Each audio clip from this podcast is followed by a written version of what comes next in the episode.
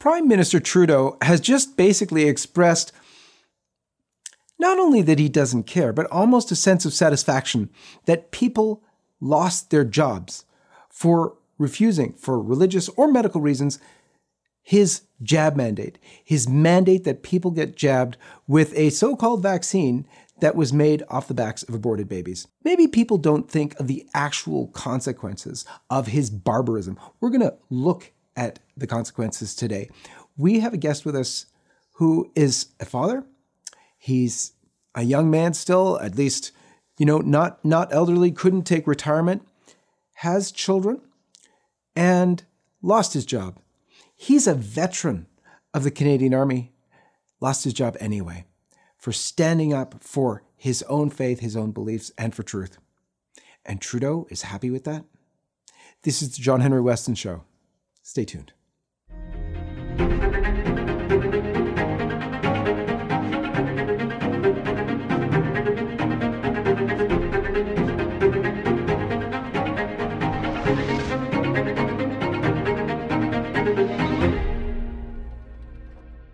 Just before we begin, let me remind you that we are in the middle of our fundraiser, so please go to give.lifesitenews.com to support us there. And thank you for your support. Jesse DeCosta, good to be with you. Hi, nice to meet you finally in person. Uh, John, I've followed your site for probably since the early 2000s. I'm a big fan of LifeSite News and all the work you do for the pro life movement. Praise God. Let's begin as we always do at the sign of the cross. In the name of the Father, and of the Son, and of the Holy Ghost.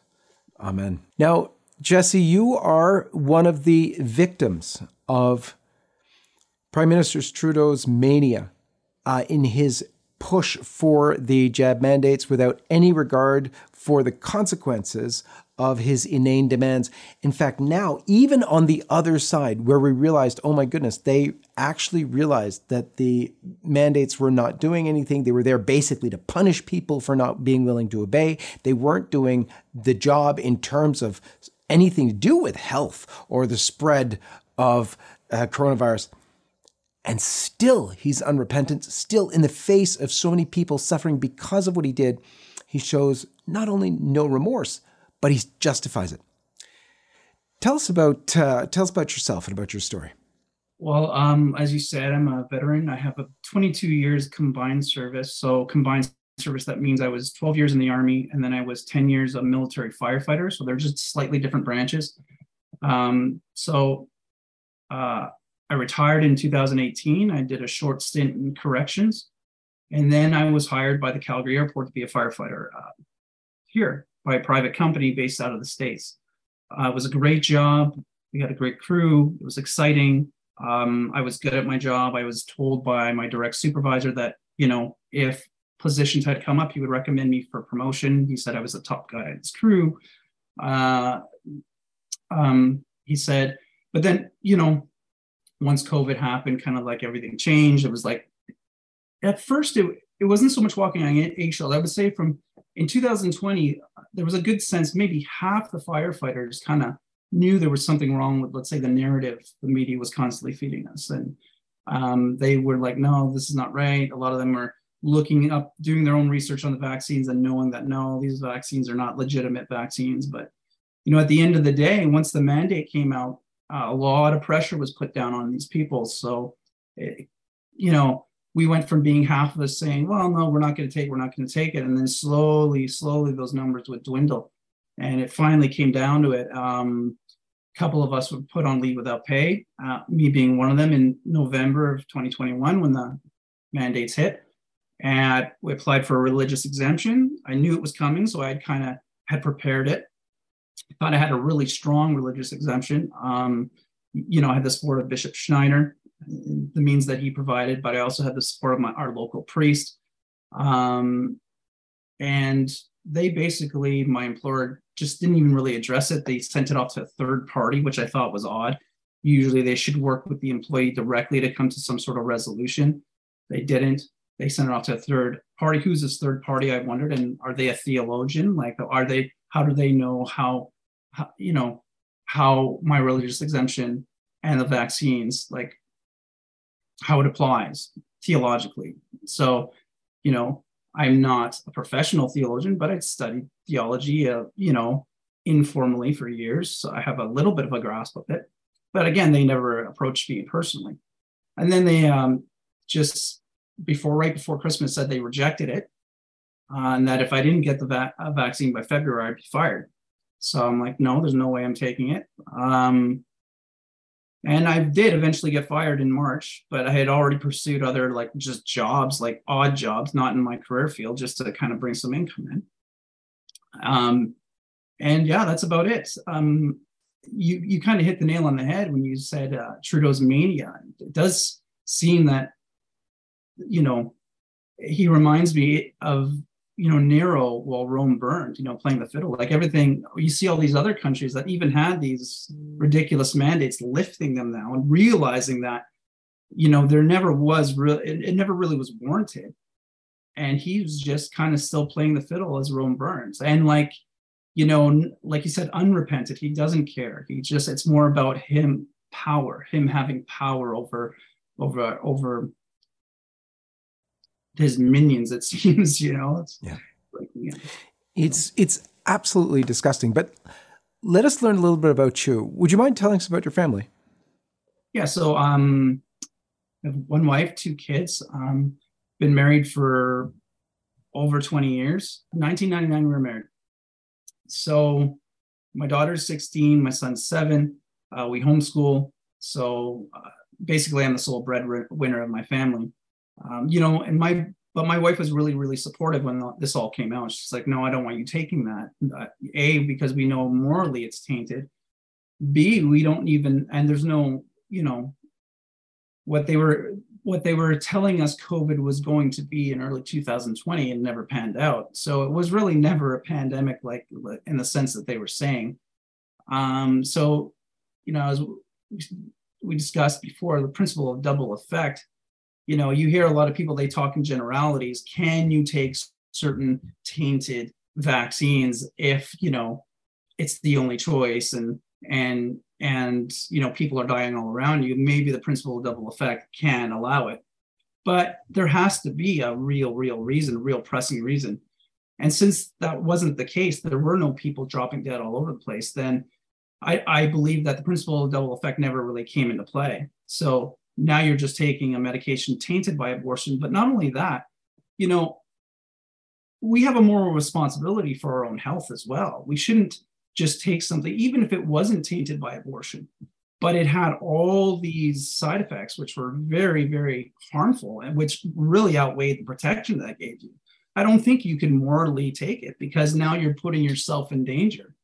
Um, uh, for no real good reason, right? You know, we see all these blood clots, uh, heart attacks, strokes. Um, you know, the the idea of sterility. This was being a lot of people were raising uh, the red flag on this even before these vaccines were out. So people that used to work for the company saying, no, there there's fertility fertility issues here. And you know, that's a horrible thing, especially if you inject a child. I don't know how anybody can inject a child with this. And let's say you sterilize your child, you're taking that choice away from your child. You know, um, so. now as you said, you had to go basically job hunting back to sort yeah. of square one. Um, and you've now how, how, are you faring right now well at first i took a local job basically just doing snow removal right which you know very physically demanding long hours and not very much pay i did that for a little while and then then after that i did that for about a month and a half but it was very sporadic too it wasn't you couldn't count on it and it was only when it snowed you know if it didn't snow you didn't work so um, then a contact through the church said, "Oh, I know a guy, a con- local construction co- renovation company that were looking for help." So then I got on with them. Did that for a couple months, um, which was just doing odd jobs around the house that they were renovating. A little bit better pay, but uh, again, you know, um, very physically demanding. I, I actually because and I, I don't want to say like because firefighting is physically demanding, I, demanding, and I was in fairly really good shape um, but firefighting is different. The, the when I say physically demanding, this other job was. It's not that it was harder um, in the sense like you had to be in better shape, but it was the repetitive nature of the work you were doing. So I was doing a lot of like uh, demolition and, uh, you know, so like literally ripping up floors, so like hammering and uh, all day and ripping up with a pry bar. So that did an actually did a number on my my hand. Like um, when I was in the military, I, I hurt my elbow years ago. I had what's called tennis elbow, right? And so um, I used to go to physiotherapy. It kind of went away for a while, but this really exacerbated that problem. It got to the point where like uh, every night I was waking up with burning uh, numbness in my hands, right? But so I just I kept on doing, but I, you know you got to provide. So I'm like whatever. I just worked through the pain and kept doing it. Then another uh, position opened up, um, doing a driving job. So I'm a picker driver, basically. You're it's a class three vehicle with a crane for a, a local construction company, a commercial construction company here. So they hired me about six weeks ago, and that's who I'm currently working for now. So it's a little bit better pay. It's not as hard on my on my arms, my hands, but you know, again, it's still not as good for our family life as as the airport job was. Obviously, we talked about um, you know my kids that have a, a, bit of special needs, it, um, so it's hard on my wife.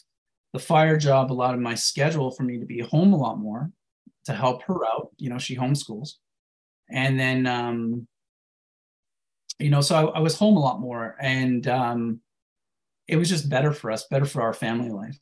Now I'm I'm away a lot more. I'm not making as much money.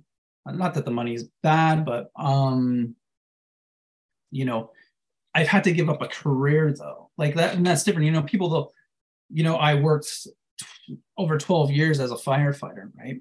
And so that was a career path that I was on. I was trained for it. I have, you know, I have qualifications for it. So now I've, it's like starting at square one again uh, when you're 46 years old. And people say, well, why wouldn't you go just get another fire job? Well, I'm not, firefighting is very competitive. It's not like if I have a business degree, when I get fired from a company that, let's say, you know, has these vax mandates, but you, you know, like you have a business degree, you can go anywhere that looks for those qualifications. It's not, it's not the same sort of thing. Whereas firefighting is very niche, very competitive you can't just go and, and say, I'm just going to apply for a municipal fire department and get it. Not only that, but being my age, um, physically, I'm not in as good a shape as I used to be. And that's part of usually an application process, right? Uh, for a fire mm-hmm. department. Um, One of the things too is that you you moved to get to this job, did you not? Yes, I did. Yeah, yeah. So yeah, I so. mean, um, Nola, my wife, her family was from Edmonton, so we had to move away from her family. So we pretty much don't have any other family here. On the other hand, um, you know, um, I don't regret moving, but I did move for the job, but I also moved to be closer to our church community. So, um, you know, I think it's providential that we moved here. Everything is providential. Everything happens for a reason. Um, so we'll see what happens, right? We'll see where, where God. Let's get to that because while God might make good of it, it doesn't excuse what your employers did to you, and they might have been forced ultimately Trudeau did. But mm-hmm. let's get to the other side of the story as well. I would love to hear what the reaction is from your wife and from your kids to what you've done. Um well like like I said earlier my wife was really supportive. She knew it was coming. You know, but she her take was that it's hard. It's going to be hard. It's going to be hard on me, and it, and it has be has been especially hard on my wife. She's had to ha, had to given up, you know, a lot by me being away more often now. Me being not uh, as available for her anymore. Um, my wife's got fibromyalgia too, so it's like there's there's health health issues in, in the family that that um, you know affect our day to day life and so me and my schedule allowing me to be home more often. It wasn't kind of like a luxury thing. It wasn't just oh look at me. It was it allowed me to do more around the home to take more off yeah take a load off of her uh, help with the kids um, on just so many aspects. So she knew that going into this that she would be sacrificing a lot. And in many ways it's been a bigger sacrifice on her than it has been on on me. Uh, and, and but it's been hard on all of us um, you know, but at the same time, she said, well, okay, you're giving up the job, you're giving up the time off, you're giving up the, the pay, but um, we don't know that if you took this, what would happen to you. If you if you are disabled from it, then you're still going to give up your career. You're still going to not be able to work in that in- industry. But not only that particular job, that industry. If something happens if you get a stroke, if you get a heart attack, if you have seizures now that are ongoing, which you see happening all over the place, um, so you can't really replace your health. You know, you can get another job, and I have been able to do that, um, even though it's been detrimental in certain aspects to my health. Obviously, um, these are not life-threatening injuries. These are just injuries I kind of have to like put up with, and um, and and power through. But her her main point was that if I had become permanently disabled, I still wouldn't be there for her. I still wouldn't be there for the family and then I wouldn't be able to get, you know, it would limit me even further in the future, right? And who would have paid for that? You know, there was never any clear indication. If you got injured by one of these vaccines, was my em- employer going to pay for that? Was the airport going to pay for that? Was Trudeau government going to pay for that? I don't know, right?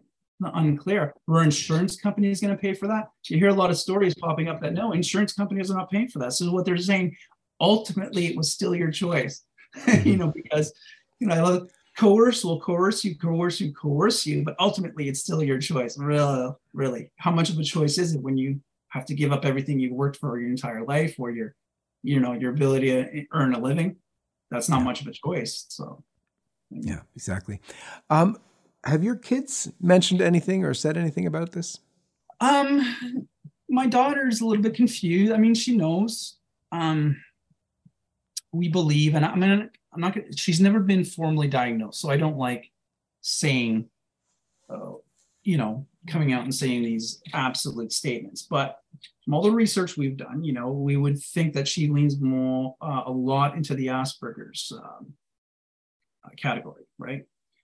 So she has a certain understanding. She's, she, but all that she knows is now I'm not home as much anymore, and it's, it's been hard on her. Um, one of the benefits of moving down here is that we're fairly close to the Rockies. And on our days off, you know, I would take that time. I'd take my daughter, sometimes just me and my daughter, and we go on a lot of hikes in the mountains. And that was kind of like our time, right? Or that was her time to get away, um, you know, get away from the house um, and just be alone with me and her. We still do that, but it's a lot less frequently. So she's had to give up on that um, you know and that's one of the things like she we didn't have that in edmonton you know we didn't have the ability to do those sort of things. Here a lot limited in the activities you could do up there. Uh, so that was a very big bonus for her when we moved down here. And so we can tell that's hard on her not being able to get out as much anymore because that was kind of like one thing that she relied on right? Um, yeah. what are your plans right now in terms of fighting back against this well um we we were unionized. Uh, that was through PSAC. The problem is that we had just become unionized because about a year prior to to, uh, to the mandates coming out. So there's no collective bargaining agreement. They're still in negotiations right now. So since they're still in the middle of negotiations, it kind of made the whole thing a little bit more tricky. Um, but I did file for a grievance, or I made it aware to my union as soon as they rejected my religious exemption that I would be filing a grievance against it. And I was mm-hmm. fired anyway. Well, anyway, the union appointed a lawyer uh, to me. So the I am working with a lawyer. I think we're currently in arbitration right now. Uh, we tried to do a mediation session. This was about a week or two ago with the employer. Um, that didn't go very well. Um, so the employer kind of didn't, they, their stance was that they had it imposed on them and it was, you know, they were put in a rock and a hard place and it would have been financially a burden for them to support me.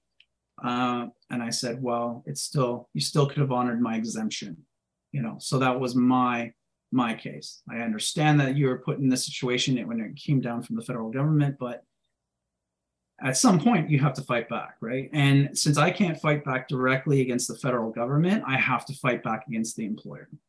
It was mm-hmm. still an unjust uh, um, termination in my point of view. So that's the route I'm going. You know, uh, so currently in arbitration, I don't know where that's going to go. It could lead to me getting either getting my job back or getting financial compensation for being unjustly let go, basically. Um, so, Jesse, if you could rewind, mm-hmm. would you consider taking the vaccine now, knowing Absolutely. all that you know where it would lead you? Absolutely not. Absolutely not. It's it's um it's it's the vaccine itself is not a vaccine. We know that it's an mRNA treatment. Oh, at least that's one type. They're all connected to the abortion industry. The um the COVID itself, I've had COVID and it was I've had flus in the past that were worse than COVID. So it doesn't warrant taking a vaccine, an experimental new vaccine, which there's no long-term studies for, and which, you know, when you look at the VAERS reports and all these and the VAERS reports only represents a small percentage of things that of the actual amounts of side effects that are going on because not that many people report them. Many go unreported, but the numbers are so astronomically off the charts that there's no way I would take it. Like I would not put my life and health at risk for this, right? And and like we said before, it, it's not just the abortion component, although that's a large component. It's the fact that it can harm your health and you know we are stewards you know of our own body and our own bodily health you know if our body is a temple of the holy ghost right we can't do things knowingly to harm ourselves when it's unwarranted you know you have to make educated decisions on these things. And i've made you know i've done the research. I know it does not warrant taking this experimental technology. Um, so no i would not take it. Um, at some point people have to stand up and they have to stand against these evil mandates because it sets an evil precedence. If you just roll over, you know, and do whatever they they say, then what else are they going to do to you? What what's the next step, right? I, I didn't serve 22 years in the military to have all our rights taken away from us. What was the point of it? Why did I know I knew comrades that that died in Afghanistan? Why did they die? Just to have all our rights taken away from us over nothing. You know, um, it's really surprising and alarming that so many people went along with it. Although, you know, I wouldn't say willingly. I would say the vast majority of people went along with it because they were coerced. You know, and had these mandates not been in place, I would say the numbers would be a lot smaller in the amount of people that actually took this vaccine. Definitely. So finally, this have you been able to recognize or see God's hand throughout this working with you and your family? Because it seems you suffered a lot. Uh, what was your uh, thinking about our Lord's role and how He might have been there for you or not been there for you uh, during this time? Uh, God's all, always there for you. So I don't think God's you can never say that God's not there for you. Even you're in your suffering, He's there for you because He wants to unite your suffering to His suffering. You know, um, Father Reuter in this, this last Sunday gave an amazing, amazing uh, sermon on the Sacred Heart and on how the part of the devotion of the Sacred Heart is making reparation, making reparation for our sins, but also the indifference and lack of love that is showed to our Lord.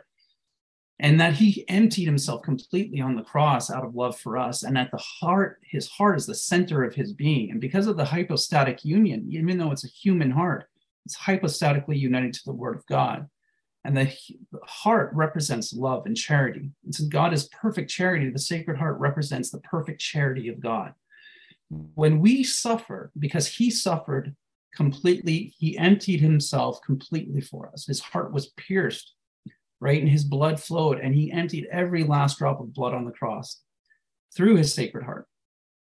So, um, our suffering allows us to unite to his sacred heart and make reparation for the evil. And we know uh, how the evil age we live in. I mean, your your your your news outlet is a perfect perfect you know indication of that the, that the evils that you cover in our society every day which is just heaps scorn and scorn and scorn on God, right? Now, God is all merciful, but God is also all just, right? And we know that the justice of God is going to fall on society soon. So, the more reparation we can make in our suffering, the more we can unite our suffering to Christ's suffering, the more we can hasten the triumph of his sacred heart and the immaculate heart of Mary. in the world and the conversion of sinners too, right? We don't know. We'll, we'll only know when we die. We might go through our entire lives not knowing. You know, we look at events that happen uh, in kind of like we put them in a little box here as you know individual events. Oh, this bad thing happened to me, but we don't know the big scale of, of, things, right? Well, God can use all these evil, negative things maybe to convert somebody. If if you if you if you weather it with grace maybe you win the graces of the conversion of a sinner out there right? And you're not going to know this until you die. Maybe we all go to the general judgment. So i don't look at this as i mean yes it was a negative thing and like you said before that doesn't mean we we just roll over for evil and we let people do evil thing to us because god can make good come out of it but because god can make good come out of it it helps us to weather those evil things a bit better but we still fight for justice because, like we said, God is all just. God does not want evil people to just triumph in the world and, and good people to just lay down and roll over and play dead. So there's there's two things. You have to weather that evil with grace and try to merit as much grace as you can from it. And two, you do have to push back and fight the evil because God wants you to fight, because you're not only fighting for yourself, you're fighting for other people, you're fighting for justice, you're fighting for goodness, you're fighting for uh, um, all those things. And we see that in the, the, recent Roe v. Wade decision in the States that took the effort of pro-life movement in the States. How many years fighting, fighting, fighting, fighting, fighting, right? Well, God used that. God used that. And he finally, you know, he gave us a, a, good, a little win in this, this evil we're immersed in almost daily. It's like we're surrounded by evil. And he gave us that win, right? Because we're a, a faithful people. So it takes faithful people to stand up and to fight against evil right and and you know i don't care if i'm only one person i never saw it as just fighting for me and fighting for my job even though that's what i was doing that's not only what i was doing you know and i and i made it plain you know we had um we had a, a union agm prior to prior to me being let go. And i and i said it with the union rep because you know it seemed like our union was was very you know pro vaccine mandate and you know they would help you if you wanted it didn't want it but it was almost like a reluctant uh, help right? All all the official uh, you know if you went on their website all the official narrative was yeah i get it because it's good it's protecting i'm like okay whatever anyway i made it very clear i was stating my case that i didn't believe in the policy i didn't believe in the mandates but it wasn't only for me, it was for all the other firefighters because I knew there were other firefighters there that didn't want it and only got it because they were coerced. But why should they have had to even had to make that decision? What about any health issues that they're going to go through, uh, maybe because of it? And now that they get boosted, if, if they bring in a mandate to get boosted, you know, what happens when all of a sudden, you know, and yes, we can see a lot of the mandates falling, maybe because that's good people uh, pushed back. But if no one had pushed back, maybe you know you would have had to get boosted every every year. Otherwise you know you're not up to date on your vaccines and every boost you get you're you're putting yourself out there for uh, risk of some very extremely negative side effects right? So i was never just fighting for myself. I was fighting for my fellow firefighters. It's fighting against the policy and and society at large it shouldn't it should just we shouldn't just let this go unchecked right um yep yeah. You, sir, are a soldier. You've been one for many years, both in the Army as a firefighter for the Army or in the military. Um, and you've kept going, fighting for Canada despite the suffering. God bless you, Jesse DeCosta. Thanks, John. It was very, uh, it was a pleasure meeting you. It was a pleasure being on your show. And I hope that uh, if anything, I can maybe my story helps other people that are in such similar situations, knowing that, you know, God will take care of you, right? Um, yes, sometimes you feel like it's it's it's an uphill battle, and it is, but God will look out for you, and you have to trust in that, right? Amen to that. Yeah. And God bless all of you, and we'll see you next time.